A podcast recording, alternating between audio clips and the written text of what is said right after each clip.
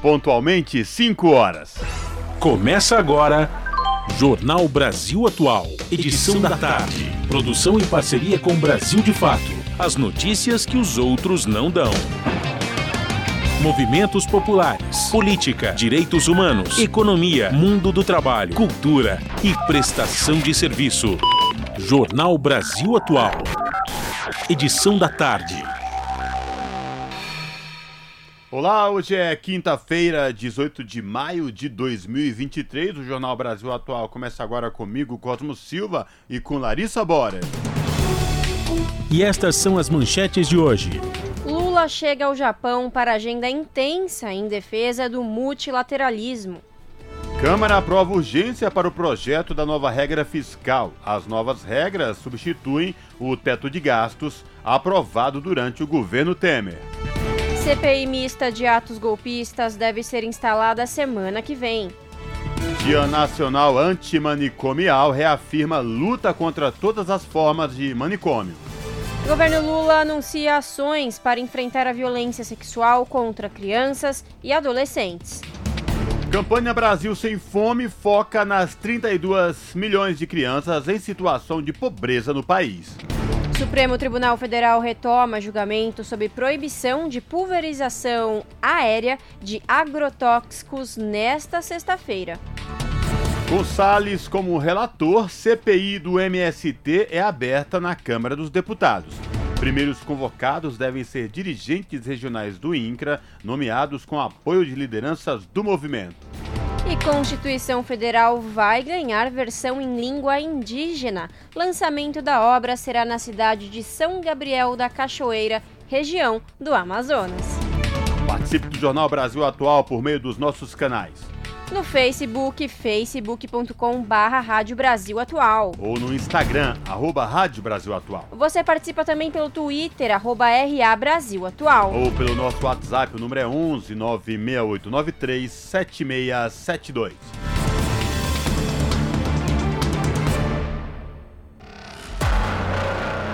Você está ouvindo?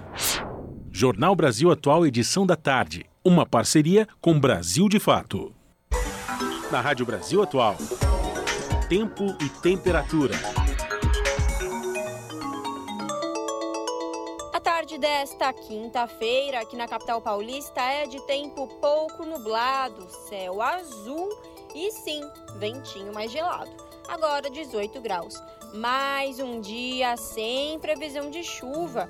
Durante o período da noite, o tempo fica parcialmente nublado e a temperatura cai mais durante a madrugada, atingindo os 12 graus. Em Santo André, São Bernardo do Campo e São Caetano do Sul, a tarde desta quinta-feira é de tempo parcialmente nublado, 17 graus agora. Para hoje, também não tem previsão de chuva na região do ABC. Durante a noite, o céu fica parcialmente nublado e na madrugada a temperatura atinge os 11 graus. Tempo de céu azul e ventinho mais gelado na região de Mogi das Cruzes. Os termômetros marcam 17 graus agora, sem chance de chuva em Mogi.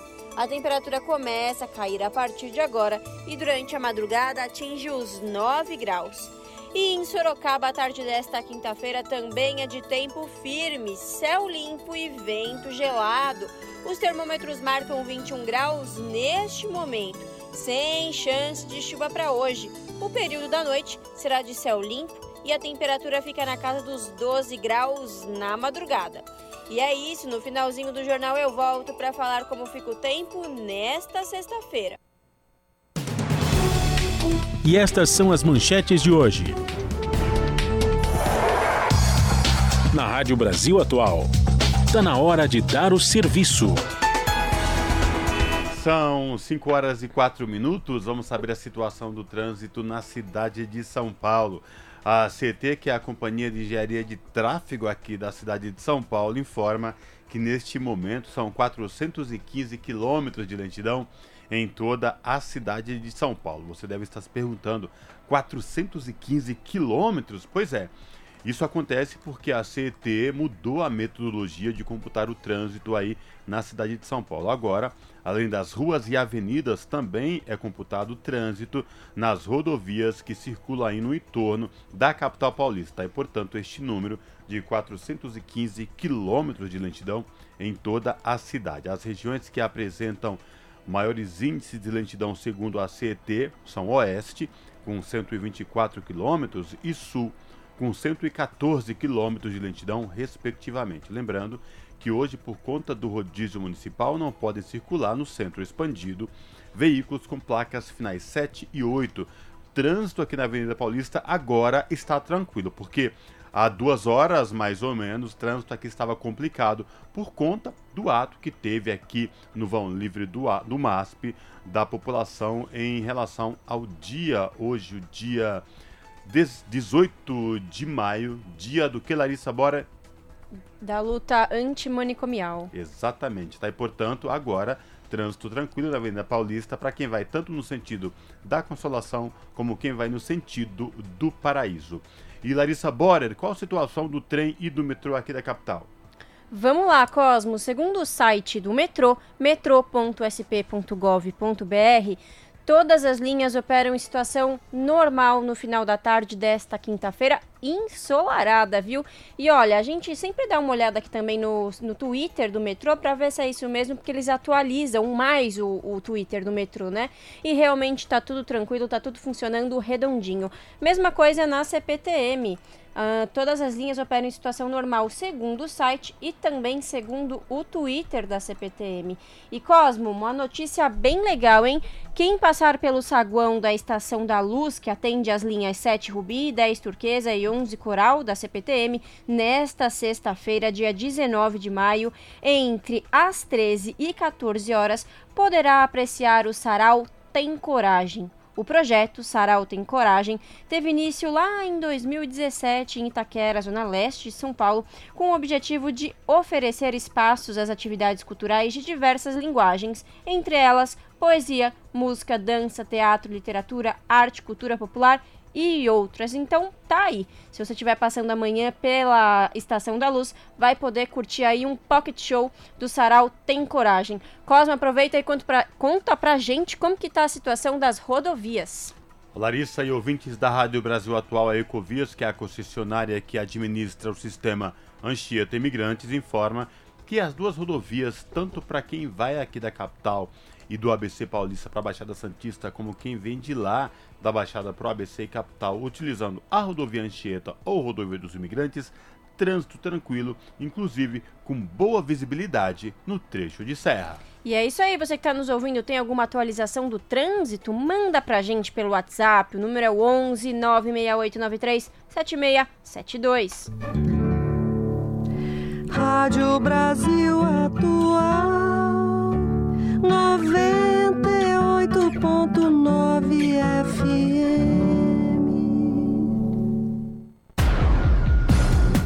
Jornal Brasil Atual. Edição da tarde. 5 horas mais 8 minutos. Lula chega ao Japão para agenda intensa em defesa do multilateralismo.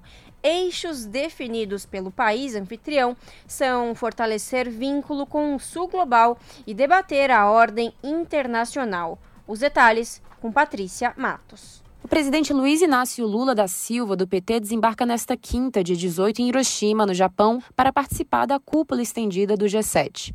O grupo reúne sete das dez principais economias do mundo. Em sua sétima participação, ele terá três sessões de trabalho temáticas e pelo menos sete encontros bilaterais. O líder brasileiro deve fazer uma defesa do multilateralismo com discursos sobre economia, clima e paz. Outro objetivo do presidente é que a declaração final do encontro seja focada em garantir segurança alimentar, principalmente entre as nações mais pobres.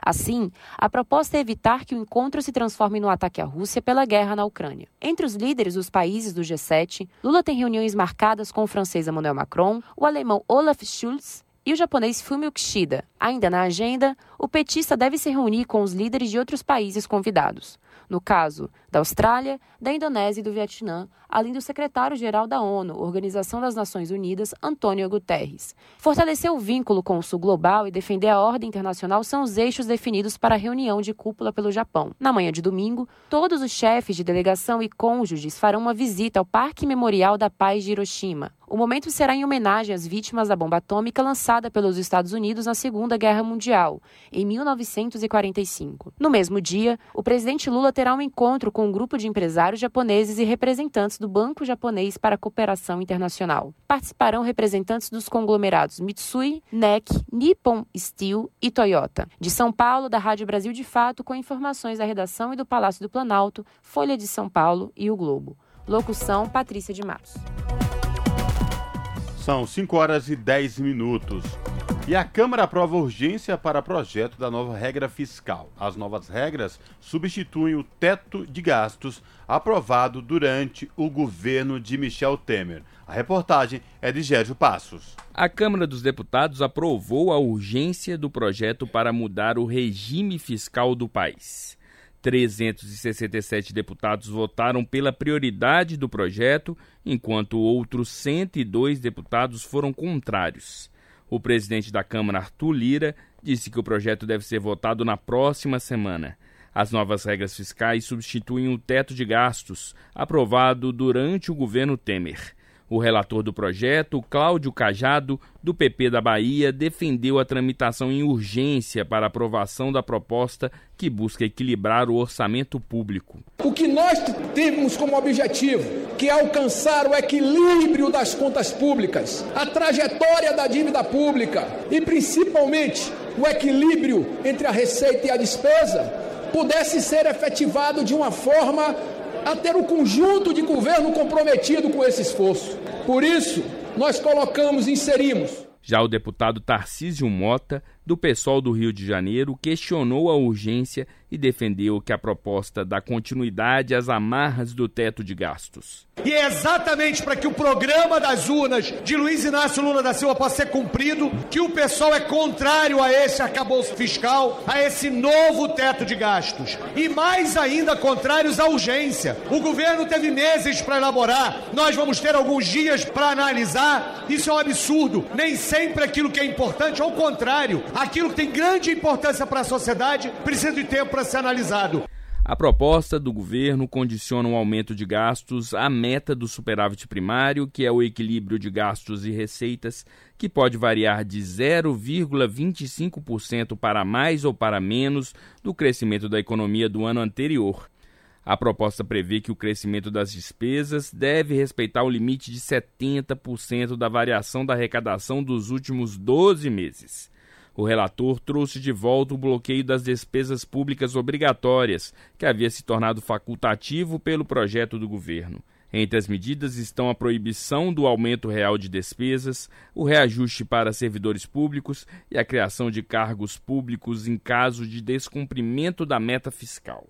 Estão fora desta restrição o reajuste do salário mínimo. O Bolsa Família, que também não teria aumento bloqueado, foi incluído na regra geral. Da Rádio Nacional em Brasília, Gésio Passos. 5 horas mais 13 minutos. CPI mista de atos golpistas deve ser instalada na semana que vem. Mesmo sem todos os integrantes escolhidos, a CPI pode ser instalada. A reportagem é de Priscila Mazenotti. A CPI mista do 8 de janeiro será instalada na próxima semana, na terça ou quarta-feira. A confirmação é do presidente do Senado, Rodrigo Pacheco. Ainda faltam as indicações de alguns integrantes. Se a composição não estiver completa até a instalação, que é quando são definidos presidente e relator, caberá ao próprio Pacheco anunciar os nomes. Detalhe: mesmo sem estar completa, a CPI mista pode ser instalada porque basta ter maioria absoluta, ou seja, pelo menos 17 dos 32 nomes de titulares e segundo a atualização feita nesta quinta no sistema, a CPI tem até agora 18, sendo 14 deputados indicados e quatro senadores. Com a instalação dessa comissão, serão quatro CPIs funcionando no Congresso. Essa dos atos golpistas, que é mista, formada por deputados e senadores, e outras três instaladas ontem e exclusivas da Câmara: a do MST, a das apostas e a das americanas. Esse foi um dos assuntos da reunião de líderes do Senado. Outra questão discutida foi a votação das medidas provisórias. A preocupação é com as MPs que vencem agora em maio e junho. MPs ainda do governo Bolsonaro, como a do PERSE, que trata da isenção fiscal para o setor de eventos durante a pandemia, e MPs também do governo Lula, que já começam a vencer nas próximas semanas. A ideia é acelerar a análise delas com a criação das comissões mistas. Os senadores também se preparam para receber o projeto da nova regra fiscal. A urgência foi aprovada aprovada ontem na Câmara e o mérito será analisado em plenário na próxima quarta-feira. Depois, a matéria segue para o Senado. A ideia é que, ao contrário da Câmara, onde o texto não passou por comissões por conta da urgência, no Senado a proposta passe por pelo menos uma comissão provavelmente a de assuntos econômicos. Da Rádio Nacional em Brasília, Priscila Mazenotti. São 5 horas e 15 minutos. O ex-ajudante de ordens de, do ex-presidente Jair Bolsonaro, o tenente-coronel Mauro Cid, ficou em silêncio durante seu depoimento à Polícia Federal nesta quinta-feira. Cid foi chamado pela PF para dar explicações no caso que investiga fraudes no cartões de vacina de Bolsonaro, da filha adolescente e de outras pessoas no entorno do ex-presidente. Cid foi preso em razão dessa investigação há 15 dias. No depoimento, ele alegou que não teve acesso ao conteúdo integral da investigação. Diante disso, a PF não insistiu em fazer perguntas. De acordo com as investigações, foi inserida de forma irregular no sistema do Ministério da Saúde a informação falsa de que Bolsonaro, a filha e pessoas próximas tomaram doses de vacina contra a Covid-19. Os dados foram inseridos no sistema em dezembro de 2022. Em seguida, a conta de Bolsonaro no aplicativo Conect SUS do Ministério emitiu comprovante de vacinação. Depois, o registro falso da vacina foi apagado. A polícia suspeita de que os dados falsos tenham sido inseridos para beneficiar Bolsonaro e a família no caso de o comprovante de vacina ser exigido no exterior. Poucos dias depois da emissão do comprovante, o ex-presidente viajou para os Estados Unidos. Você está ouvindo? Jornal Brasil Atual, edição da tarde. Uma parceria com Brasil de Fato. 17 horas mais 17 minutos. Com a menor taxa para o primeiro trimestre desde 2015, o desemprego no Brasil segue mostrando diferenças sociais e regionais. Enquanto a média nacional foi de 8,8%, a taxa cai para 7,2% no caso dos homens e sobe para 10,8% entre as mulheres. Também fica abaixo da média para brancos, 6,8%, e acima para pretos 11,3% e pardos 10,1%. Os dados são da Pesquisa Nacional por Amostra de Domicílios, PNAD contínua do IBGE. No recorte regional, as maiores taxas foram registradas na Bahia, 14,4%, em Pernambuco, 14,1% e no Amapá, 12,2%. As menores, em Rondônia, 3,2%, Santa Catarina, 3,8% e Mato Grosso, 4,5%. Em relação à escolaridade, o IBGE apura a maior taxa de desemprego de 15,2% entre as pessoas com ensino médio incompleto. Com ensino superior completo, cai para 4,5%, mas dobra se for incompleto, 9,2%. Ainda segundo a pesquisa, no primeiro trimestre havia mais de 2 milhões de pessoas que procuravam trabalho há dois anos ou mais esse número caiu 35,3% em relação ao último período de 2022.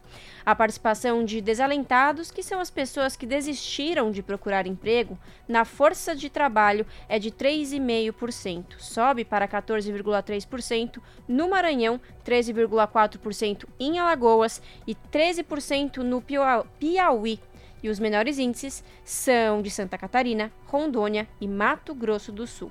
De acordo com a PNAD contínua, a taxa média de informalidade no país é de 39%, mas vai a 59,6% no Pará e a 57,2% no Amazonas, caindo para 26% em Santa Catarina, 30,3% no Distrito Federal e 30,6% em São Paulo. 5 horas e 20 minutos e o Departamento de Assuntos Econômicos e Sociais das Nações Unidas aponta crescimento global de apenas 2,3% este ano. Previsão para o Brasil é de um aumento de 1% do produto interno bruto. Dificuldade de crédito e financiamento geram estagnação em países em desenvolvimento. Da ONU News em Nova York, a reportagem é de Felipe de Carvalho. O relatório Situação Econômica e Perspectivas Mundiais do primeiro semestre de 2023 aponta que o mundo deve passar por um longo período de baixo crescimento. A projeção para o Brasil é de que o produto interno bruto, PIB, aumentará apenas 1% este ano. Os dados reunidos pelo Departamento de Assuntos Econômicos e Sociais, DESA, apontam uma inflação persistente, aumento das taxas de juros e maiores incertezas, além do impacto cada vez pior das mudanças climáticas. A perspectiva econômica global também representa um desafio para o cumprimento dos Objetivos de Desenvolvimento Sustentável, ODS. O subsecretário-geral do DESA, Lee Jun-ha, disse que é necessário ampliar o financiamento para os países em desenvolvimento, para que eles possam transformar suas economias e alcançar um crescimento inclusivo e sustentado de longo prazo. De acordo com o relatório, a projeção de crescimento da economia mundial é de 2,3% em 2023 e 2,5% em 2024. Isso representa um pequeno aumento em comparação a dados levantados anteriormente pelo DESA. Nas duas décadas anteriores à pandemia, a média de alta na atividade econômica foi de 3,1%. Em 2023, a previsão de crescimento para os Estados Unidos é de 1,1%, para a Europa de 0,9% e para a China 5,3%. Na África, na América Latina e no Caribe, o PIB per capita deverá aumentar apenas marginalmente este ano, reforçando uma tendência de longo prazo de estagnação do desempenho econômico. Da ONU News em Nova York, Felipe de Carvalho. E o governo articula a criação de um Plano Nacional de Defesa Civil em sessão solene na Câmara, ministro da Integração Nacional confirmou que o país deve contar com ferramentas organizadas de prevenção e pesquisa. A reportagem é de Maria Suzana Pereira o governo está articulando a criação de um Plano Nacional de Proteção e Defesa Civil, segundo informou o ministro da Integração e do Desenvolvimento Regional, Valdez Góes, em sessão da Câmara dos Deputados, em homenagem aos trabalhadores da Defesa Civil. Segundo Góes, a ideia é que o plano seja uma ferramenta de prevenção e pesquisa. Política bem definida, um plano bem definido, nós temos as condições criadas para fortalecer bem o sistema Quantos municípios neste momento estão vivendo desastres que não viviam, eventos que não viviam? Nós temos prospectado no Brasil, pelo Serviço Geológico do Brasil, que é ligado ao Ministério das Minas e Energias, são 4 milhões de pessoas vivendo em 14 mil pontos diferentes do Brasil em áreas de alto altíssimo risco. Crimes ambientais, como os ocorridos nos municípios mineiros de Mariana e Brumadinho, evidenciaram a importância de profissionais que atuam na gestão e recuperação de situações provocadas por desastres. A comandante-geral do Corpo de Bombeiros do Distrito Federal, Mônica Miranda, é a primeira mulher a ocupar o cargo em todo o país. Ela falou sobre a responsabilidade assumida por esses profissionais diante de situações de angústia e caos. Nas tramas intricadas dos riscos que afligem nossa sociedade, surgem verdadeiros heróis, cujas ações exemplares são dignas de nosso conhecimento e apreço. Faz-se justo destaque à nobreza de todos aqueles que, sob as insígnias de bombeiros e de mais profissionais, enfrentam as adversidades com valentia, provendo auxílio, proteção e esperança aos que padecem diante das intempéries. O coordenador da Frente Parlamentar de Gestão dos Riscos e Desastres e Cooperação Humanitária, criada nesta legislatura, deputado Gilson Daniel, do Podemos do Espírito Santo, alertou para o fato de que enchentes, deslizamentos e incêndios florestais poderiam ter menos impacto se existisse uma cultura de prevenção no Brasil. Quantas vidas poderiam ter sido salvas? Quanto das nossas matas e rios poderiam estar preservados? Quanto de nossas cidades poderiam ser mais aprazíveis, inclusivas, se tivéssemos desenvolvimento? Não podemos seguir do mesmo caminho que nos trouxe até aqui. Já perdemos muito e continuaremos lamentando e contando perdas até que tenhamos, por parte dos governantes, das empresas, e de toda a sociedade um envolvimento genuíno e responsável no enfrentamento dessa questão. A Frente Parlamentar de Gestão dos Riscos e Desastres e Cooperação Humanitária foi criada a pedido dos deputados Gilson Daniel e também Pedro Ayrara do Patriota de Minas Gerais, que foi o porta-voz do Corpo de Bombeiros de Minas Gerais durante as tragédias de Mariana e Brumadinho. Da Rádio Câmara de Brasília, Maria Suzana Pereira. São 5 horas e 25 minutos e imposto de renda que se aproxima da reta final para o envio das declarações tem que deixar muito atento aí quem ainda não fez sua declaração. A Receita Federal libera a partir da semana que vem a consulta ao primeiro lote da restituição do imposto de renda. Os detalhes com Douglas Matos. A Receita Federal vai liberar a consulta ao primeiro lote da restituição do imposto de renda até o dia 24 de maio, ou seja, a partir da próxima semana será possível saber quem se encontra entre os que vão receber o primeiro pagamento das restituições. A consulta pode ser feita por meio da Receita Federal no site www.receita.fazenda.gov.br. Neste ano, o pagamento das restituições terá início a partir do dia 31 de maio, mesmo dia em que se encerra o prazo para o envio das declarações. No entanto, o órgão ainda não informou quantos contribuintes devem receber a restituição no primeiro lote. De acordo com a lei, os contribuintes que possuem prioridade são os idosos acima de 80 anos, seguido dos idosos acima de 60, além de pessoas com deficiência ou doença grave e trabalhadores que vivem com a maior parte da renda proveniente do magistério. Mas uma das novidades deste ano é que quem enviou a declaração até o dia 10 de maio pode também receber a restituição no primeiro lote. Aqueles contribuintes que selecionaram a chave Pix como forma de recebimento da restituição também podem ser incluídos no primeiro pagamento. A medida também atingiu quem preencheu a declaração pré-preenchida. Vale lembrar que a restituição é a devolução do imposto pago em excesso pelo contribuinte, levando em conta os recebimentos e gastos dedutíveis no ano anterior. Além do primeiro lote, está previsto o pagamento de outros quatro. O segundo está para ser pago em 30 de junho, o terceiro lote em 31 de julho e o quarto em 31 de agosto. O quinto e último lote está previsto para ser pago em 29 de setembro deste ano. O acerto de contas com o Leão começou no dia 15 de março e, segundo informações divulgadas pela Receita Federal, até o fim do prazo de envio são esperadas 39 milhões e 500 mil declarações. De São Paulo, da Rádio Brasil de Fato, com reportagem de Mariana Lemos. Locução: Douglas Matos. Você está ouvindo? Jornal Brasil Atual, edição da tarde. Uma parceria com Brasil de Fato. 5 horas mais 28 minutos. Daniele Franco fala sobre iniciativas para reduzir desigualdade racial. Segundo Daniele, 80% das vítimas de homicídio no Brasil e 70% dos que passam fome são pessoas negras.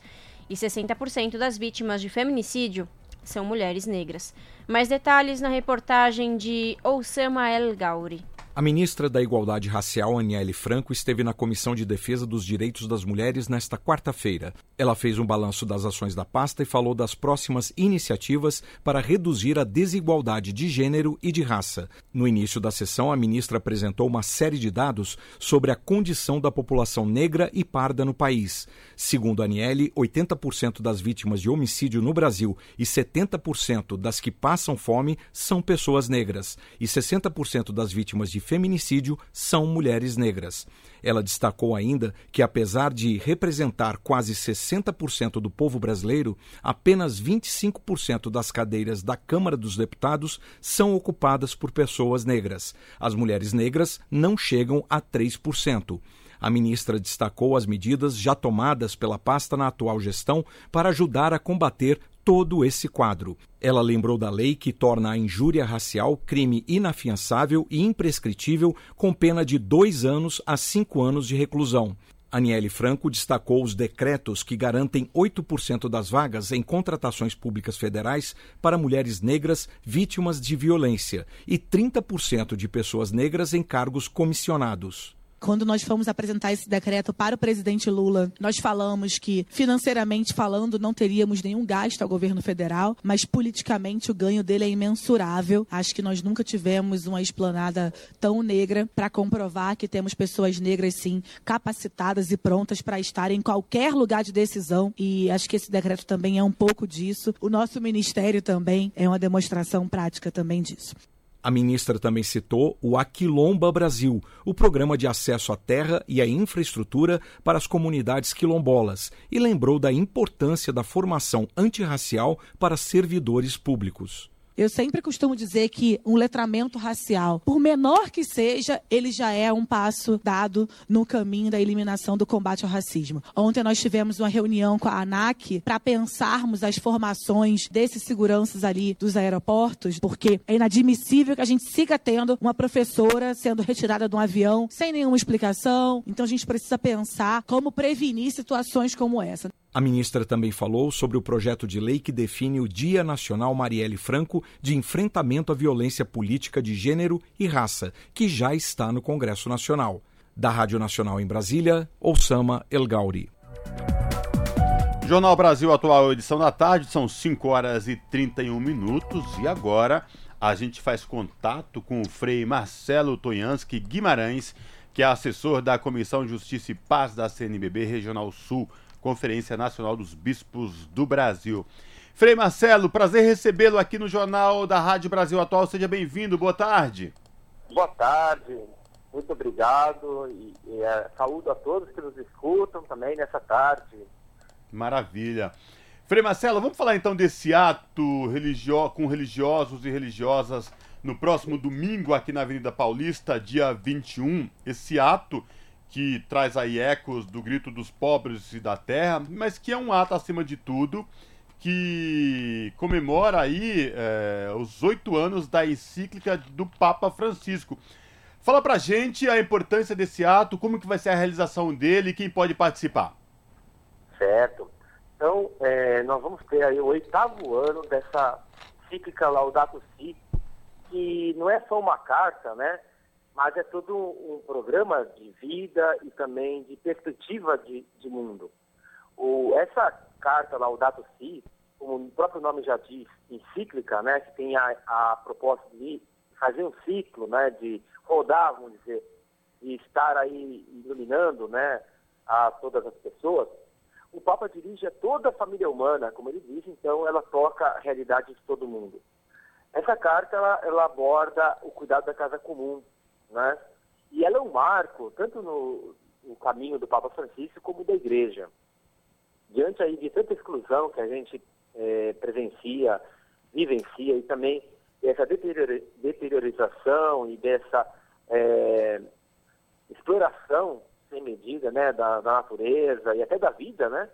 Então, trazer isso à tona, trazer tantas iluminações que essa carta nos traz, compartilhar com as pessoas é de grande valia.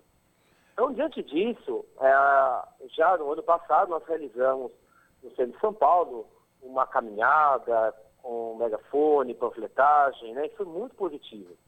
No ano passado foi durante a semana. E esse ano nós pensamos fazer no final de semana, no domingo, para proporcionar maior participação. Então, na Avenida Paulista, nós vamos nos reunir em frente ao Parque Vianon, que é um parque, né? Então já é bem convidativo, né? Um espaço verde em plena avenida, né? Paulista, é, e, e, fazer um diálogo com as pessoas, né? Que passam. Vamos ter também uma caixa de som para ter alguns momentos de fala, de canto, de interação e também disponibilizar um QR Code, né? Que, que contém vários materiais digitais, vídeos, enfim, que ajuda a aprofundar essa proposta da Laudato Si, né, de, uma, de um cuidado da casa comum com a vida no seu todo. E, Frei Marcelo, sobretudo em um momento tão é, que a gente vem vivendo nos últimos anos, as pessoas não mais respeitando o próximo, não sendo tolerante com o diferente, essa questão de, da desigualdade. Um ato como esse traz muita reflexão sobre tudo isso que a gente passou e vinha acontecendo nos últimos anos, não é, Frei? Sim, sim, sem dúvida, né? É, o Papa na carta, ele tinha algumas colocações muito, muito interessantes, que não é simplesmente do Papa Francisco, né? Ele, ele assume a perspectiva atual, né, de reflexão é, da ecologia, dos cientistas, né, sociólogos, enfim, de todos aqueles que estão debruçando, né, por um mundo melhor. E uma, uma perspectiva, né, uma percepção do Papa é a visão socioambiental. Tudo está interligado, né? Então a gente percebe é, cada vez mais problemas sociais estão muito é, relacionados com problemas ambientais, né? Onde há desmatamento, vem junto também a exploração humana. E aí vamos pegar um caso recente, né, dos Yanomamis, né? Como em função da, da ganância, né, pelo seu território também, os Yanomamis estavam sendo é, praticamente dizimados, né, pela fome, pela, pela ausência aí também das políticas públicas, enfim. Mas isso se repete ao longo do país e do mundo, né? Quantas situações nós temos de exploração ambiental junto da exploração humana. São Paulo não está longe disso, ao contrário, né? É, vemos assim quanta exploração das pessoas, como as pessoas são marginalizadas nas periferias, muitas vezes é, vivem num ambiente é muito precarizado, né? E, e junto, né, da, das moradias precárias também acabam convivendo com córregos poluídos, né, a falta de água, tudo isso tá, convive, né, os problemas ambientais e sociais. Então, essa perspectiva do próprio é muito, muito feliz, muito atual, e diante de um, de um cenário mundial, mas também de Brasil, né, de, de um monte de políticas sociais, junto de uma ganância, assim, sem, sem critério, né, sem sentido é, de exploração do meio ambiente.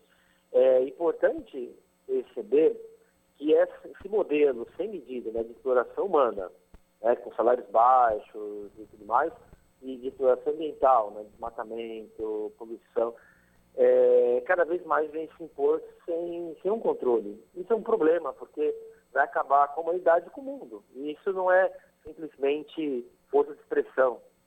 Hoje a gente não fala mais de crise ecológica, mas de colapso até, né? A gente vê situações muito extremas, né?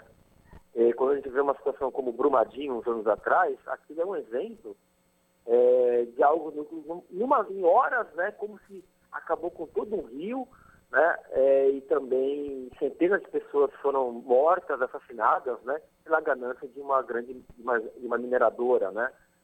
E aquilo, se, esses fatos se repetem, né, de formas muito variadas, a ganância dos bancos, né, sistema financeiro hoje em dia, como isso não provoca a fome no nosso país, não provocou desaquecimento da economia, né? É, o dinheiro vai para a especulação financeira, para ter juros, e não para criar empregos, né? indústrias, empresas, né? economia, é, que gera também ainda a população mais, é, às vezes mais simples. Né? Então, tudo está interligado. Né? Então, essa visão socioambiental também toca também uma forma de espiritualidade. Então, quando nós, religiosos, as religiosas, né, se colocam é, fazendo eco, né, nesse, nesse ato aí na Paulista, na vida paulista, no fundo é para dialogar e também a nossa espiritualidade, a nossa religiosidade passa por tudo isso. E muitas vezes, como já dizia o Papa Bento XVI, comprar é um ato moral, né?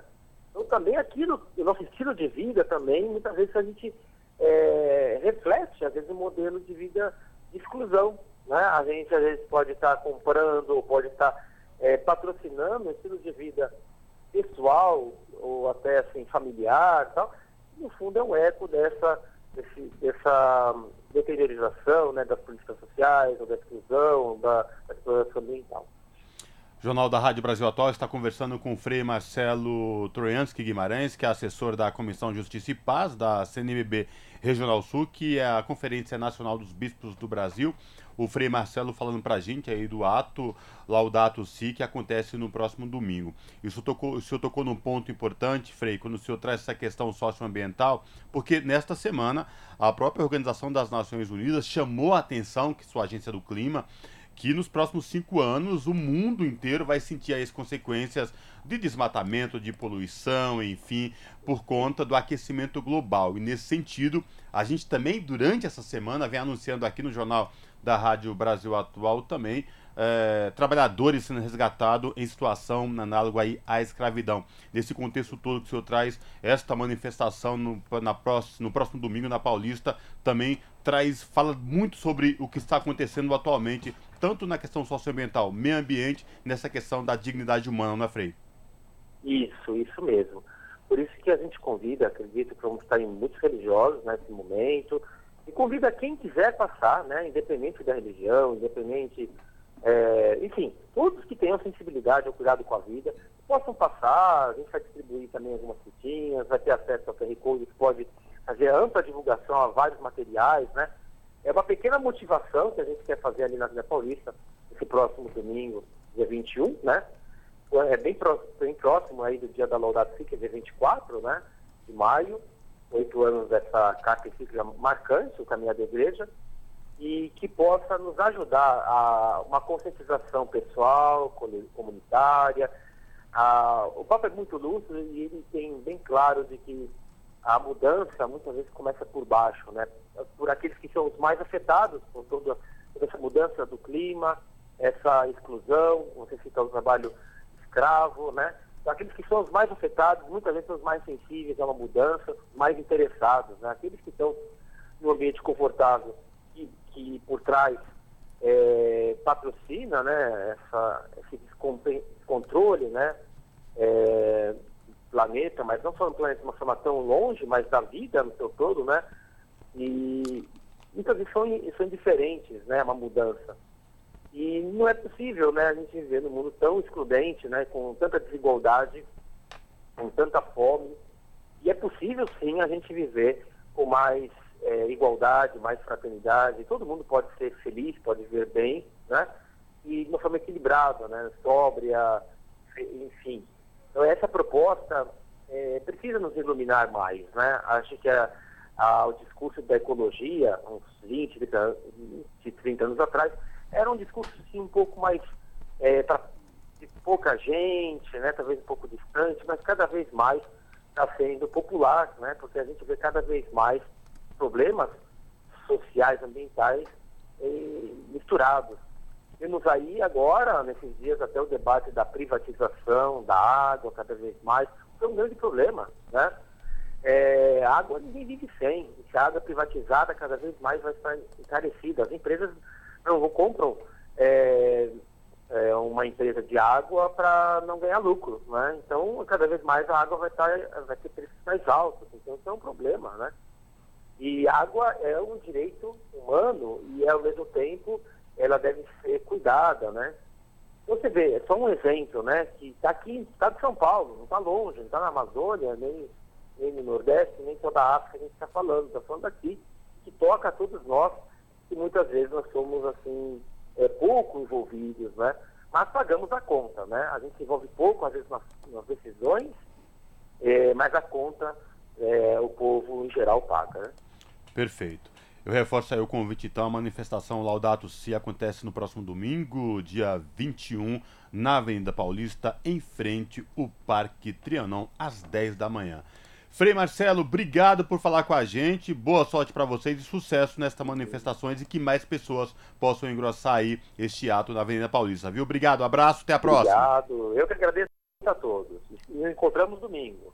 Falamos aqui com o Frei Marcelo Troianski Guimarães, no jornal Brasil Atual. As notícias que os outros não dão. Jornal Brasil Atual. Edição da tarde. Uma parceria com Brasil de Fato.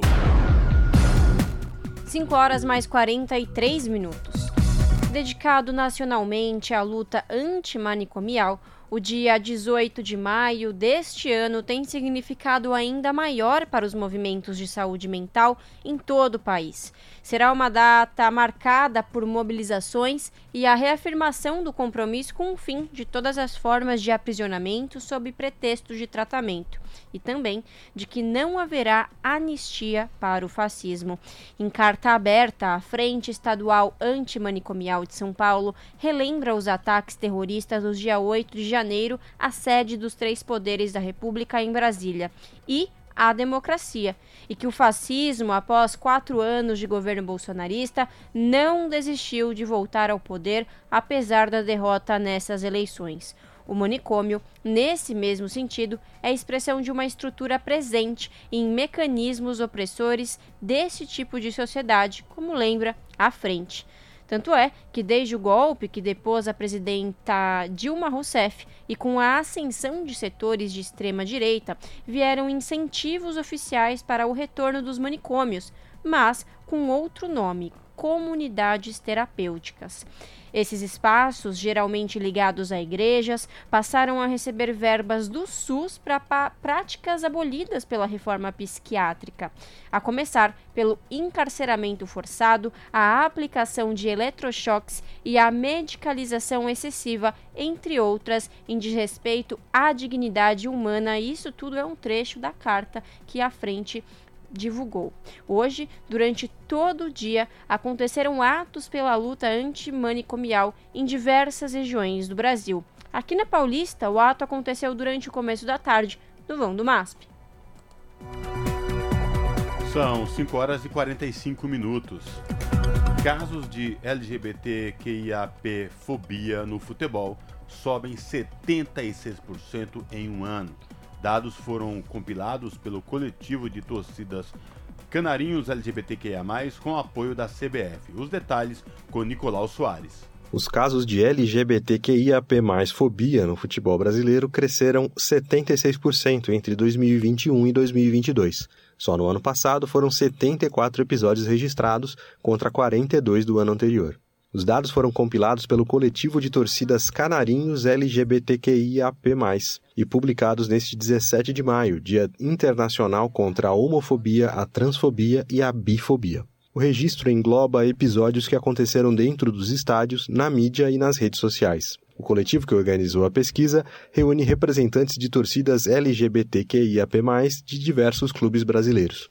Nos últimos anos, a entidade se mobilizou para enviar denúncias de homofobia no futebol ao Superior Tribunal de Justiça Desportiva. O estudo completo, que foi realizado com o apoio da Confederação Brasileira de Futebol, vai ser publicado no próximo mês de julho. A pesquisa constatou que os números vêm crescendo desde 2020, quando houve 20 registros.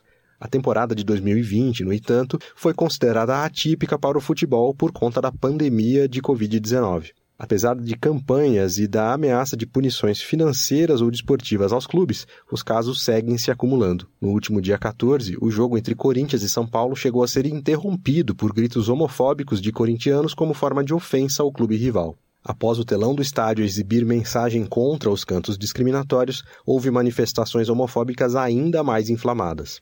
Em postagem nas redes sociais neste 17 de maio, o Corinthians defendeu que o esporte se torne um espaço de orgulho e acolhimento e fez menção indireta ao episódio. De São Paulo, da Rádio Brasil de Fato, locução Nicolau Soares.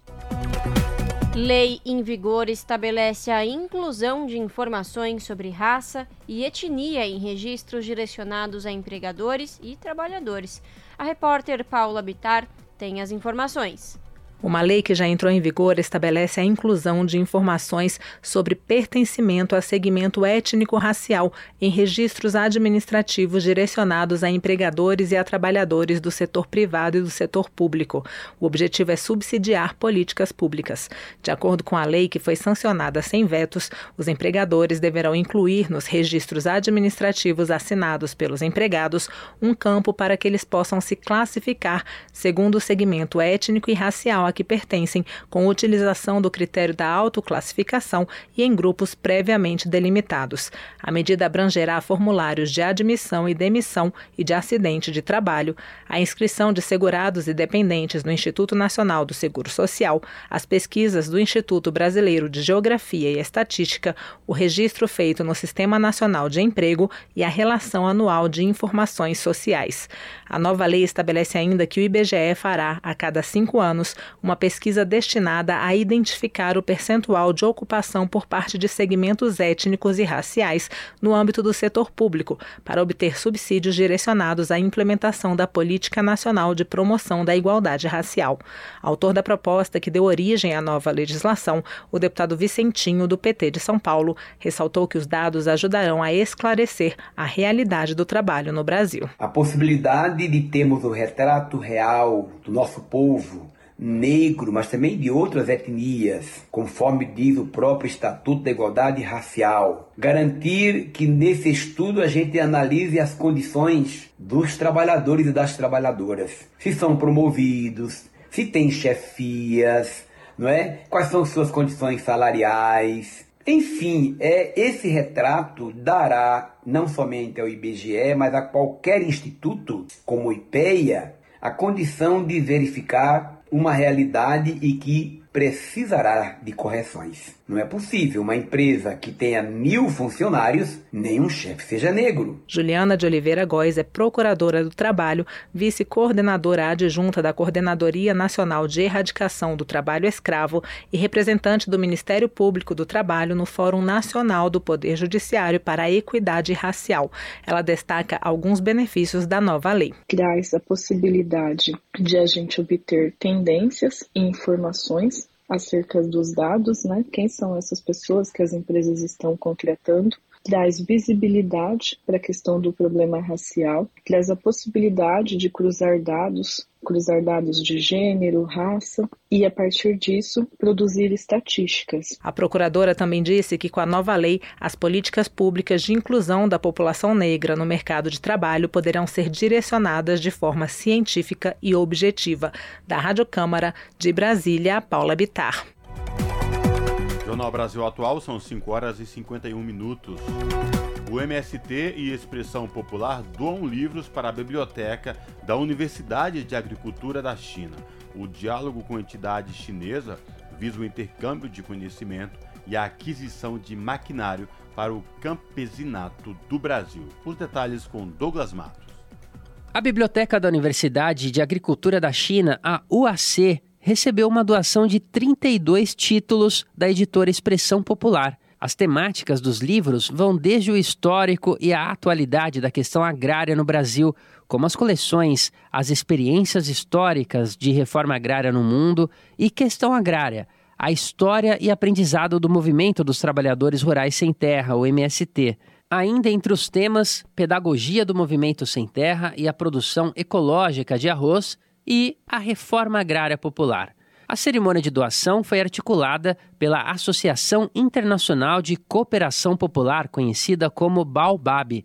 Nos últimos dois anos, a entidade vem promovendo o intercâmbio entre movimentos e organizações do campo no sul global, como a UAC, buscando fortalecer a agricultura camponesa, a soberania alimentar, a agroecologia e o cuidado com a natureza. A Universidade de Agricultura da China é a segunda mais importante instituição de pesquisa e ensino em agricultura do mundo. Ela foi criada em 1905 e atualmente possui 12 mil estudantes de graduação, distribuídos em 66 cursos, e mais 9 mil estudantes de pós-graduação, matriculados em alguns dos 32 mestrados ou 21 doutorados da instituição. Do total de estudantes, cerca de 500 são estrangeiros. A biblioteca da UAC é uma das principais do país, possui quase 2 milhões de livros físicos e outros 1 milhão e meio de documentos eletrônicos. Também conta com um departamento exclusivo para livros estrangeiros. O Centro Nacional de Livros Didáticos Estrangeiros em Agricultura tem mais de 8 mil publicações. Essa doação foi proposta durante visita do dirigente nacional do MST, João Pedro Stedley, à universidade junto à governadora do Rio Grande do Norte, Fátima Bezerra, nos marcos da visita de Estado do presidente Lula em abril.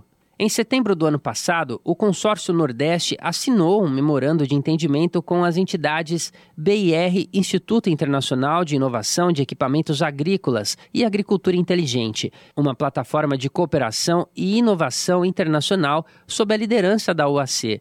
Além disso, a Associação de Fabricantes de Máquinas Agrícolas, para troca de conhecimentos e fornecimento de máquinas agrícolas adequadas para a agricultura camponesa. Com a doação do MST, a Biblioteca da Universidade Chinesa conta agora com livros de dois dos maiores cientistas brasileiros, a coletânea de obras da professora Ana Maria Primavesi e títulos do professor Luiz Carlos Pinheiro Machado. Os impactos produzidos pelo agronegócio também poderão ser melhor conhecidos a partir de livros como Dossiê Abrasco e Dossiê contra o Pacote do Veneno da Rádio Brasil de Fato, com reportagem especial de Luiz Zarref, direto de Pequim, na China. Locução: Douglas Matos. Você está ouvindo? Jornal Brasil Atual, edição da tarde. Uma parceria com Brasil de Fato. Superior Tribunal de Justiça decide que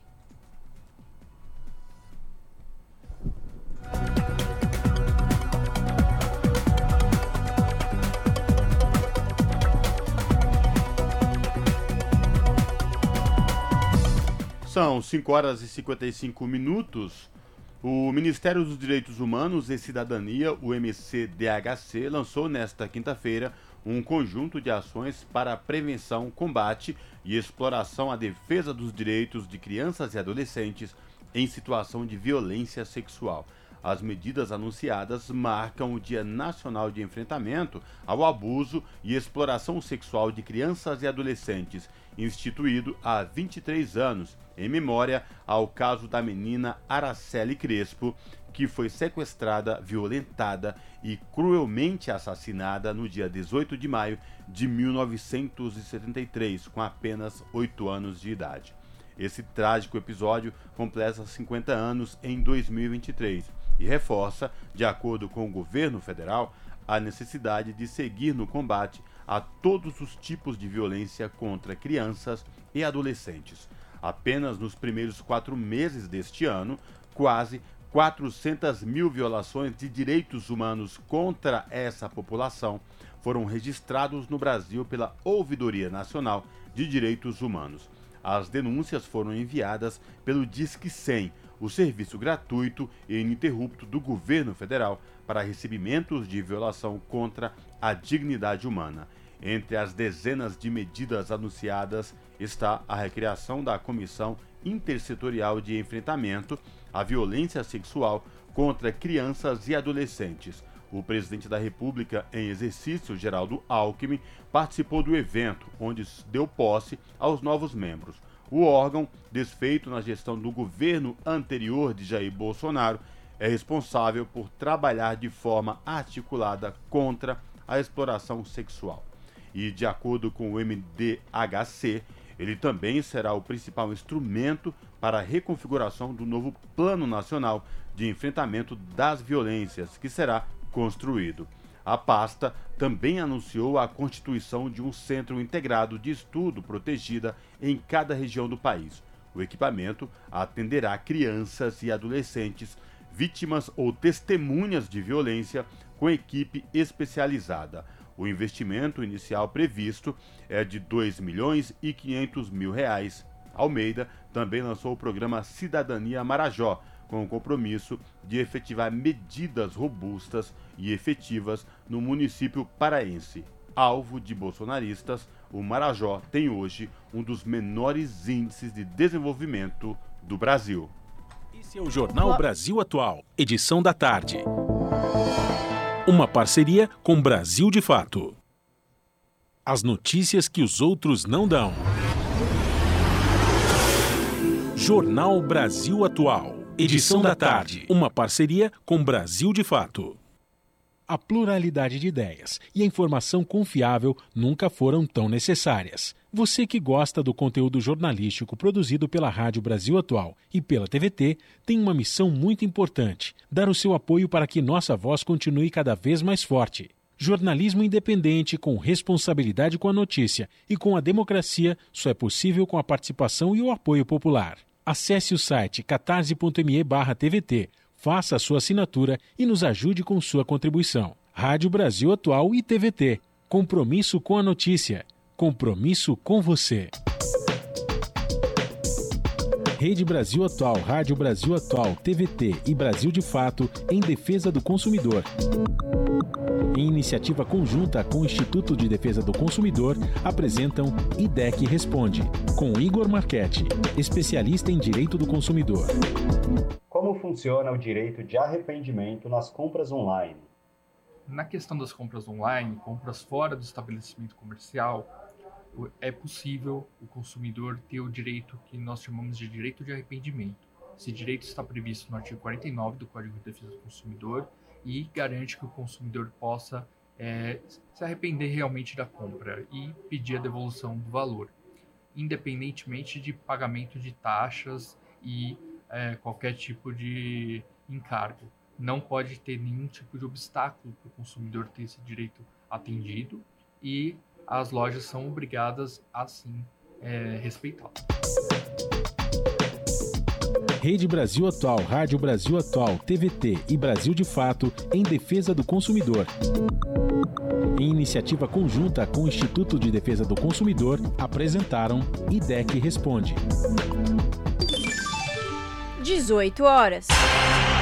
Rádio Brasil Atual.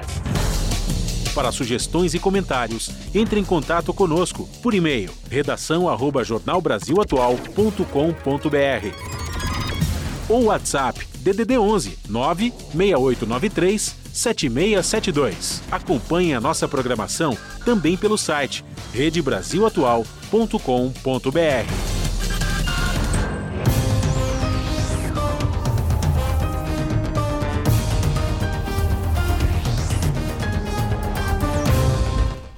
É hora de fazer conexão com a redação do seu jornal para a gente ficar sabendo quais são os destaques do dia. Lembrando que o seu jornal começa pontualmente às 19 horas na TVT, canal digital 44.1 e também pelo canal do YouTube, youtube.com/redetvt.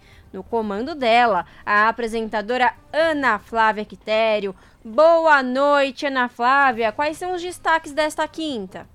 Olá, Lares e Cosmo, uma excelente noite de quinta-feira a vocês e a todos os ouvintes da Rádio Brasil Atual. Olha, quem está no trânsito nos escutando, quiser dar uma olhadinha no céu nesse momento, para curtir esse, esse prazer que é ver o céu finalizando né, o dia, na verdade, quer dizer, a tarde. Uma, uma cor meio laranjada, com roxo, tá bem bonito. Então, quem tiver essa oportunidade, que olhe um pouquinho, né? Tá dirigindo, não vai se distrair. Quem tiver em casa, abre a janela, vale a pena, dá uma respirada, né? Quinta-feira terminando, mais um dia quase concluído com sucesso entre nossas tarefas diárias, não é mesmo? Entre os estresses também do dia a dia, mas espero que todos tenham tido uma excelente quinta-feira. E bora lá então para os destaques da edição de hoje aqui do seu jornal. Bom, além de acesso à informação, ela completou 11 anos no último dia 16. E para fortalecer ainda mais a democracia, o presidente Lula editou decretos e alterou regras de acesso a documentos com sigilo de 100 anos. Bom, a lei de acesso à informação ela foi sancionada, para quem não se lembra, em 18 de novembro de 2011. E ela regulamenta o direito constitucional de acesso dos cidadãos às informações públicas. E se aplica aos três poderes da União dos estados e dos municípios. É uma medida para a consolidação do regime democrático, também para o fortalecimento das políticas de transparência pública. Então, quem não conhece esse serviço, saiba que você, cidadão, tem o direito à lei de acesso à informação, tudo que envolve informações públicas. Outro assunto: hoje é celebrado em todo o país o Dia Nacional da Luta Antimanicomial. Em São Paulo, movimentos sociais coletivos e entidades ligados à pauta da saúde mental organizaram um grande ato pela reconstrução da saúde mental após quatro anos de desmontes do governo Bolsonaro. A Frente de Luta Antimanicomial ela denuncia que é preciso concluir a reforma psiquiátrica Diferentemente da Itália, que definiu um prazo para o fechamento dos então chamados manicômios, no Brasil, essa transição aconteceria aos poucos. O problema é que, com o surgimento das comunidades terapêuticas, esse debate retrocedeu, caiu um pouquinho no esquecimento. E aí ficou. E para encerrar, movimentos populares protocolaram denúncia no Ministério Público de Racismo Institucional contra a Prefeitura de São Bernardo do Campo, no ABC Paulista. Essa denúncia ela foi entregue à Justiça de São Bernardo há um ano e ainda reúne informações sobre as possíveis violações cometidas pela Prefeitura. A expectativa agora é que o Ministério Público possa contribuir para o retorno das políticas voltadas à população negra na cidade. Vocês vão entender o que, que tem por trás de tudo isso na nossa reportagem. Assim como os destaques, só dei um, um filetinho para vocês do que vai ter hoje no seu jornal, para vocês conferirem essas notícias completas. Basta acessar o canal 512 pela net do ABC Paulista, 44.1 UHF, né, pela rede digital. E também você pode nos ver pelo YouTube, youtube.com/redetvt. Beijo grande, bom programa, bom jornal para vocês, é Lares e Cosmo, e até daqui a pouco. Jornal Brasil Atual, edição da tarde. Uma parceria com Brasil de Fato. São 6 horas e 5 minutos. Senadores de quatro comissões se uniram para debater políticas públicas de repressão à violência no ambiente escolar. O pedido para a realização do ciclo de audiências públicas foi do senador Fabiano Contarato, que afirma que o assunto deve ser tratado em diversas frentes. Os detalhes com o repórter Gabriel Pereira. As comissões de Assuntos Sociais, de Segurança Pública, de Constituição e Justiça e de Direitos Humanos fizeram uma audiência pública conjunta para debater políticas de repressão e enfrentamento à violência nas escolas. O senador Fabiano Contarato, do PT do Espírito Santo, autor do pedido para que a reunião acontecesse, disse que o problema é complexo e que a solução depende da atuação de vários setores.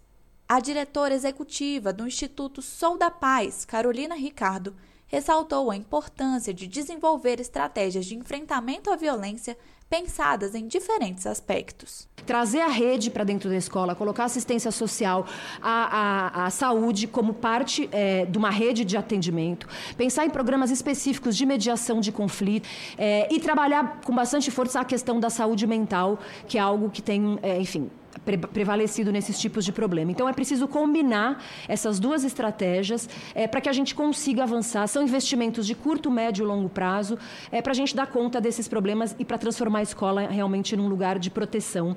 O representante do Conselho Nacional de Secretários da Educação, Rocieli Soares, destacou a necessidade de respeitar a diversidade no ambiente escolar e trabalhar a inclusão dos estudantes. Precisamos avançar é, para falarmos de segurança em rediscussão do próprio currículo, na rediscussão é, de como que a gente faz a inclusão de todos os alunos de fato dentro do processo educacional, é, o racismo tão estrutural que nós temos sim na nossa sociedade. Já o coordenador geral de Políticas Educacionais para a Juventude da Secretaria de Educação Continuada do Ministério da Educação, Ian Evanovic Leitão Furtado, defendeu a ampliação do diálogo com a sociedade para a elaboração de políticas públicas. É importante que nós consigamos fazer esse diálogo. O que está em debate é que escola nós queremos, que universidade nós queremos. E, mas dentro desse debate, uma certeza nós temos: nós queremos uma escola e uma universidade segura. O nosso esforço central é esse nesse momento: dialogar, ouvir a sociedade. Os participantes da audiência pública também discutiram o discurso de ódio no ambiente escolar e a saúde mental de estudantes e professores. Todos concordaram que é preciso unir forças dos setores públicos e privados para propagar uma cultura de paz no espaço educacional. Sob a supervisão de Maurício Desante, da Rádio Senado, Gabriela Pereira. Ministra de Ciência e Tecnologia ressalta reajuste de bolsas, destaca a necessidade de maior participação feminina na ciência e anuncia concurso público com mais de 800 vagas. A reportagem é de Rodrigo Rezende. A ministra de Ciência e Tecnologia, Luciana Santos, apresenta no Senado Federal os planos do Ministério para os próximos dois anos. Ela participa de reunião conjunta de três comissões: Educação, Ciência e Tecnologia e Infraestrutura. Luciana Santos afirmou que a equipe já fez mais de 200 reuniões desde janeiro com os diversos setores da área e destacou que em 2024 haverá a Conferência Nacional de Ciência e Tecnologia depois de um hiato de 10 anos. A ministra ainda destacou um concurso público para a área já autorizado, com mais de 800 vagas previstas entre analistas, pesquisadores e técnicos. Luciana Santos ainda destacou o reajuste de bolsas de pesquisa, o que não acontecia há 10 anos, e disse que o Ministério trabalhará para a maior inclusão de mulheres na ciência, já que elas representam cerca de 60% das bolsistas de iniciação científica, mas apenas 35% das bolsas de produtividade. O senador Carlos Viana, do Podemos de Minas Gerais, presidente da Comissão de Ciência e Tecnologia, afirmou que as discussões do setor devem ser profundas, mas rápidas, para tentar acompanhar o acelerado desenvolvimento da tecnologia.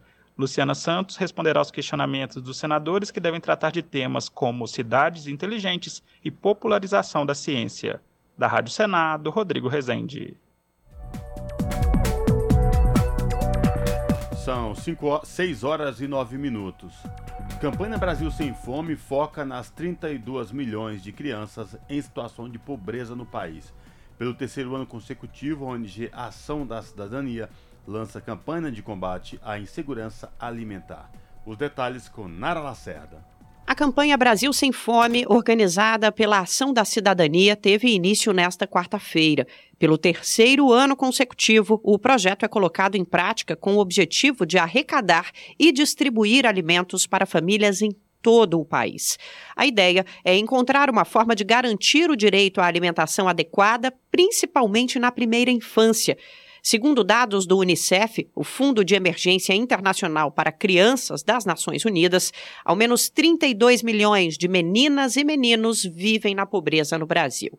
Já a recente pesquisa divulgada pela Rede Pensan, a rede brasileira de pesquisa em soberania e segurança alimentar e nutricional, divulgou um dado alarmante.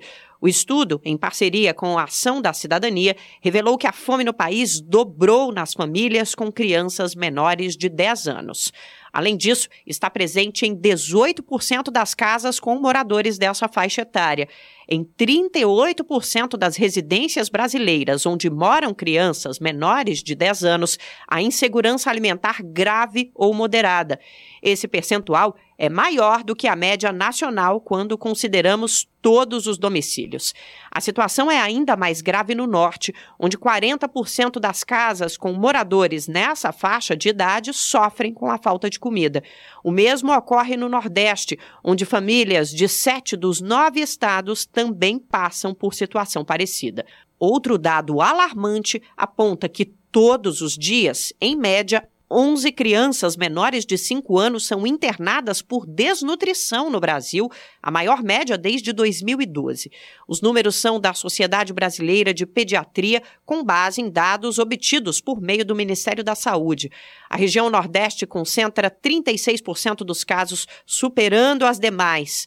O Brasil Sem Fome foi lançado pela primeira vez em 2002, retornando em 2021 durante a pandemia do coronavírus, quando foram doadas mais de 20 mil toneladas de alimentos. As doações devem ser feitas no site brasilsemfome.org.br ou pelo Pix doe@acãodacidadania.org.br. Repetindo, brasilsemfome.org.br ou pelo Pix doe@acãodacidadania.org.br. De São Paulo, da Rádio Brasil de Fato, locução Nara Lacerda. Você está ouvindo? Jornal Brasil Atual, edição da tarde. Uma parceria com Brasil de Fato. 18 horas mais 12 minutos. 24 trabalhadores em condições de escravidão são resgatados extraindo pedras para obras públicas no Piauí. Trabalhadores dormiam em alojamentos precários, sem banheiro e usavam explosivos caseiros para o rompimento das rochas. Mais detalhes com Douglas Matos. 24 trabalhadores submetidos a condições análogas à escravidão na extração de pedras de paralelepípedos foram resgatados pelo Grupo Especial de Fiscalização Móvel do Ministério do Trabalho nos municípios de Jerumenha, Regeneração e Rio Grande do Piauí, todos no estado do Piauí. A operação ocorreu entre 8 e 16 de maio. Além da Auditoria Fiscal do Trabalho, participaram da ação o MPT, Ministério Público do Trabalho, e o MPF, o Ministério Público Federal, além da Polícia Federal. As vítimas foram encontradas em condições degradantes de trabalho, vida e moradia, elementos que caracterizam a escravidão contemporânea, com base no artigo 149 do Código Penal. Distribuídos em quatro pedreiras distintas, eles realizavam as atividades de corte das pedras de maneira totalmente artesanal, com o emprego de ferramentas manuais e utilizando explosivos caseiros improvisados para o rompimento das rochas. Os trabalhadores não eram registrados e não tinham qualquer garantia de direitos trabalhistas e previdenciários. Eles ganhavam por pedra produzida sem garantia de um salário mínimo adequado. Os patrões não ofereciam equipamentos de proteção individual, os EPIs, ou materiais de primeiros socorros. Os trabalhadores naturais do Piauí ficavam alojados nas proximidades das pedreiras em locais distintos. Quatro deles numa antiga casa de farinha, desativada, com cobertura de palha e laterais abertas. Dois em um barraco com cobertura de lona, montada sob o chão de terra e também com as laterais abertas, e 18 deles em duas construções antigas, com paredes de alvenaria e cobertura de telhas. Em todos os alojamentos disponibilizados pelos empregadores, não haviam armários, móveis ou camas. Também não tinha chuveiro para os banhos. As necessidades fisiológicas eram feitas no mato e o banho tomado a céu aberto com auxílio de baldes. Quanto à alimentação, os trabalhadores preparavam a comida em estruturas de pedras montadas no chão, onde depositavam as panelas sobre a lenha. Não havia local para conservação da comida. Tiras de carne, por exemplo, ficavam expostas a céu aberto em varais de arame ao lado das moradias improvisadas. Vale lembrar que no mês passado o Brasil de fato acompanhou com exclusividade o resgate de 44 trabalhadores da escravidão contemporânea, também em Pedreiras, mas na região da Zona da Mata Lagoana, todos encontrados em condições semelhantes ao caso atual do Piauí. As denúncias de trabalho análogo ao de escravo podem ser feitas de forma anônima no sistema IP, pela internet, no site ip.cit.trabalho.gov.br. Repetindo, ip, ipe.cit, sit, tudo junto, ponto trabalho, ponto gov, ponto br. Mais informações na versão online dessa reportagem no site do Brasil de Fato. Da Rádio Brasil de Fato, com reportagem de Pedro Estropaçolas, direto de Recife, em Pernambuco. Locução, Douglas Matos. São 6 horas e 16 minutos. Desmatamento da Amazônia cai 36% nos primeiros meses do ano. Mesmo com a queda, a devastação ainda é uma das maiores da história. A reportagem é de Renato Ribeiro. O desmatamento na Amazônia teve queda de 36% nos primeiros quatro meses deste ano, em comparação ao mesmo período de 2022. Apesar da redução, a devastação desse quadrimestre continua a ser a terceira maior dos últimos 16 anos. A destruição da floresta chegou a mais de 1.200 quilômetros quadrados, ficando atrás apenas dos anos de 2021 e 2022, quando houve aumento expressivo do desmatamento na região. O monitoramento por satélites do Amazon, o Instituto do Homem e Meio Ambiente da Amazônia, registrou que apenas em abril a queda nas derrubadas chegou a 72%, passando de quase 1.200 quilômetros quadrados em 2022 para 336 quilômetros quadrados em 2023. Segundo a pesquisadora do Amazon, Larissa Amorim, alguns fatores podem ter influenciado na redução do desmatamento, como a retomada da pauta ambiental, a valorização dos recursos naturais e as medidas de combate e controle do desmatamento anunciadas neste ano pelo governo. Apesar dessas medidas ainda estarem em construção, todo discurso que não estimula a devastação da Amazônia por si só já serve como um não incentivo para os desmatadores ilegais, que perdem a sensação de impunidade. Em breve estaremos entrando em um período chamado verão amazônico, onde historicamente as taxas de desmatamento são mais altas e onde as medidas de combate e controle do desmatamento, bem como as ações de fiscalizações, se tornam ainda mais necessárias. Apesar da queda no desmatamento, Roraima e Tocantins apresentaram alta. A situação mais crítica ocorreu em Roraima, onde a devastação passou de 63 quilômetros quadrados de janeiro a abril de 2022 para 107 quilômetros quadrados no mesmo período deste ano, registrando uma alta de 73%. De acordo com o Amazon, a destruição das florestas tem afetado terras indígenas, como a Yanomami e a Manoape 1, e assentamentos roraimenses, como o Paredão, o Caxias e o Taboca. Além disso, Mato Grosso, Amazonas e Pará seguem como os estados com as maiores áreas derrubadas na Amazônia. Juntos, foram responsáveis por 77% de floresta destruída nos primeiros quatro meses de 2023. Da Rádio Nacional, em Brasília, Renato Ribeiro. 18 horas mais 18 minutos. Com Salles como relator, CPI do MST é aberta na Câmara dos Deputados.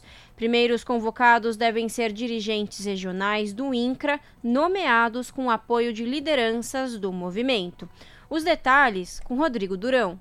A CPI que vai investigar as atividades do MST, o Movimento dos Trabalhadores Rurais Sem Terra, foi formalmente instalada nesta quarta-feira na Câmara dos Deputados. Um dos principais cargos da comissão, o de relator, ficou nas mãos do deputado federal Ricardo Salles, do PL, ex-ministro do Meio Ambiente no governo de Jair Bolsonaro. Articulada por partidos de oposição ao governo de Luiz Inácio Lula da Silva, a CPI foi instalada a pedido do deputado bolsonarista Tenente Coronel Zuco, do Republicanos. As justificativas para criar a comissão, no entanto, foram tidas como pouco fundamentadas pela base governista.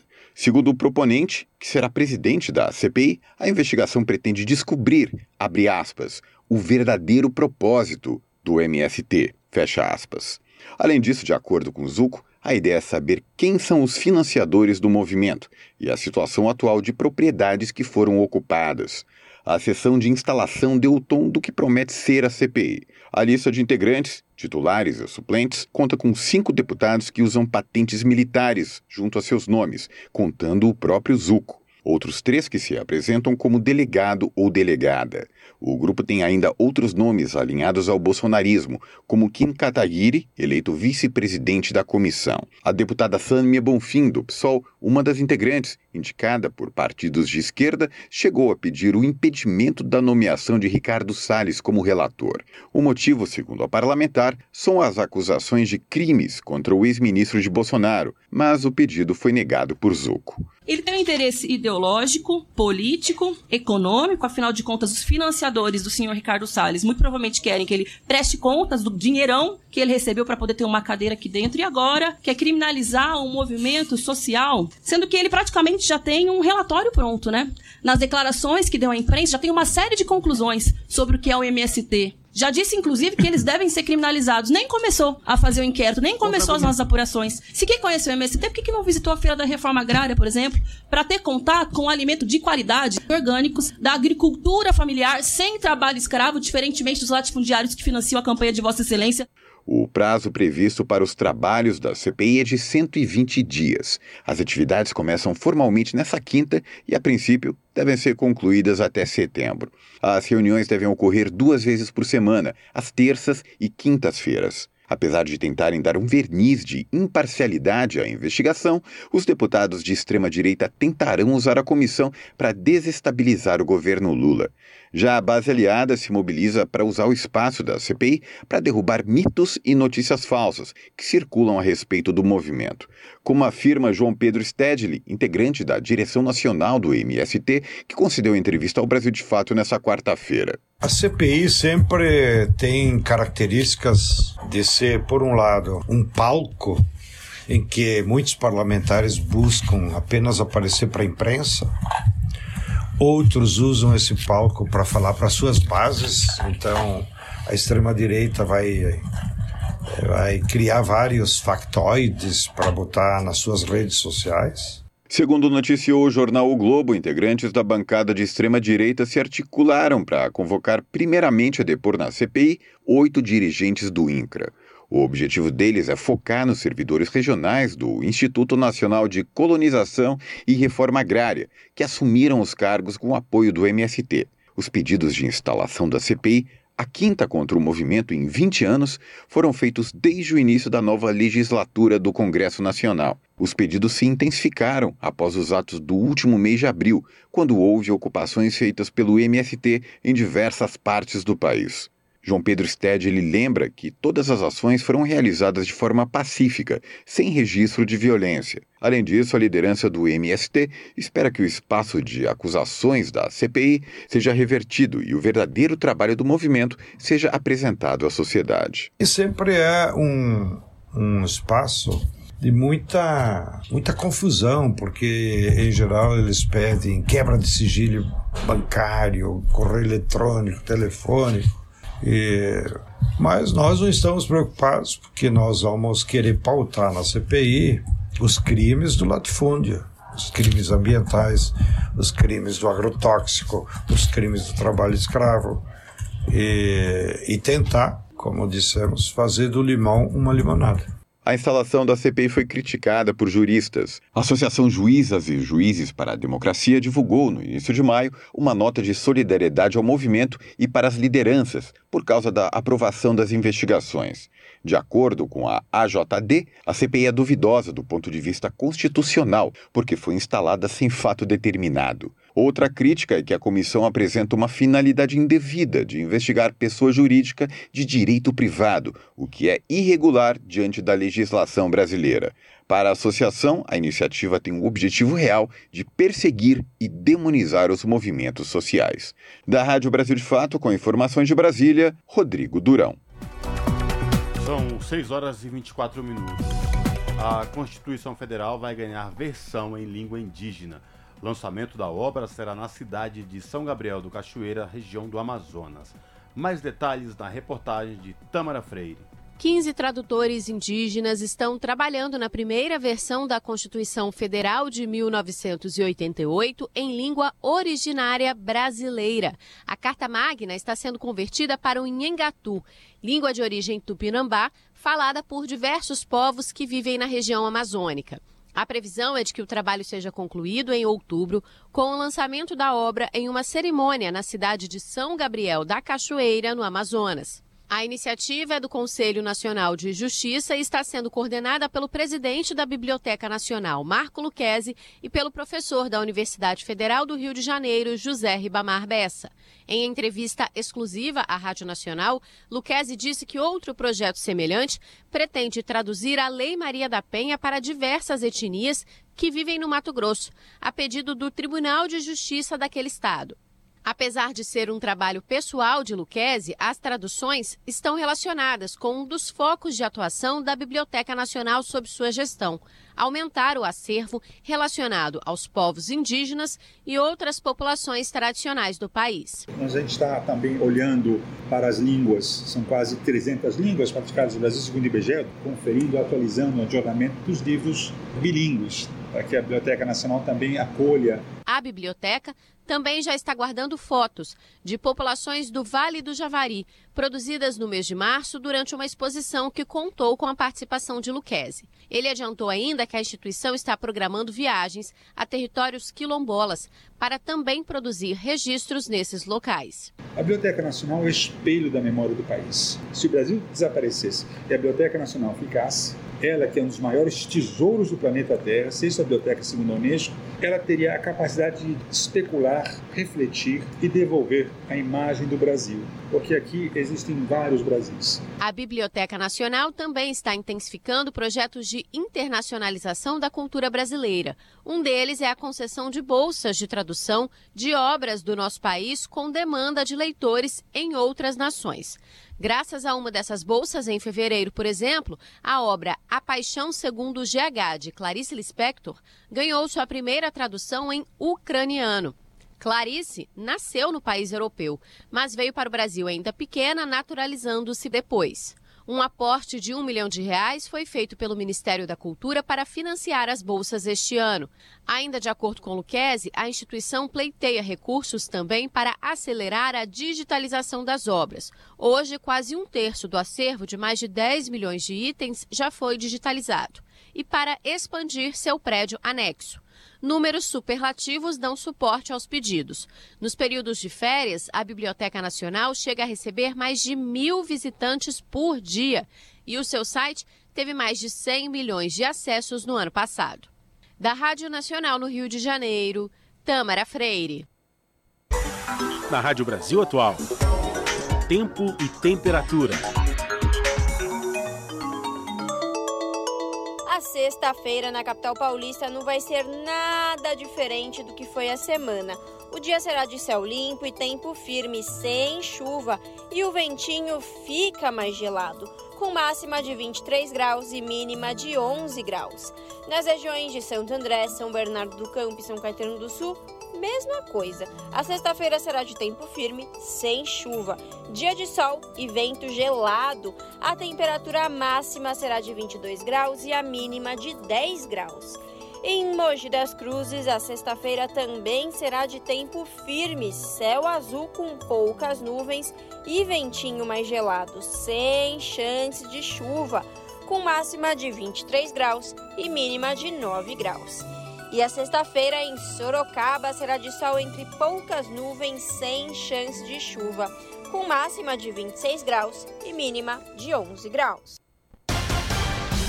Termina aqui mais uma edição do Jornal Brasil Atual, edição da tarde, que teve a apresentação de Larissa Borer e Cosmo Silva. Nos trabalhos técnicos, Fábio Balbini. Você fica agora com o Papo com Zé Trajano aqui na Rádio Brasil Atual e também na TVT. Na sequência, tem o seu jornal pontualmente às 7 da noite na TVT, canal 44.1 digital em São Paulo e na Grande São Paulo.